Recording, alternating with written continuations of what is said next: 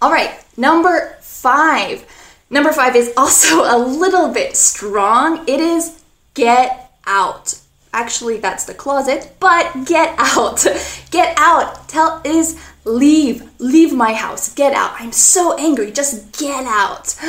So please only use this if you're very angry. if you use this, uh, you could joke and say, Ah, oh, I'm so angry, get out. It's a joke, that's okay, but it is very strong. So, if you use get out, make sure that you're using it in the right context. Leave, get out.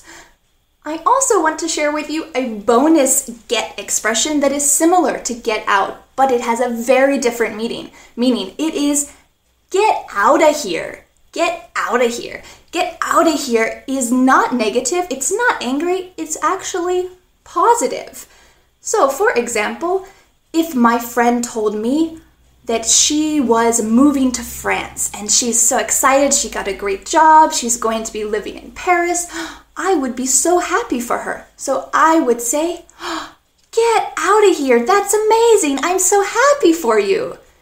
It's an expression of surprise, of happiness. Get out of here!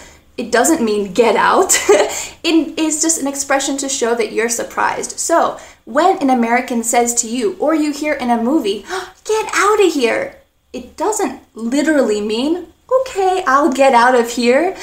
It means they are very surprised and happy for you.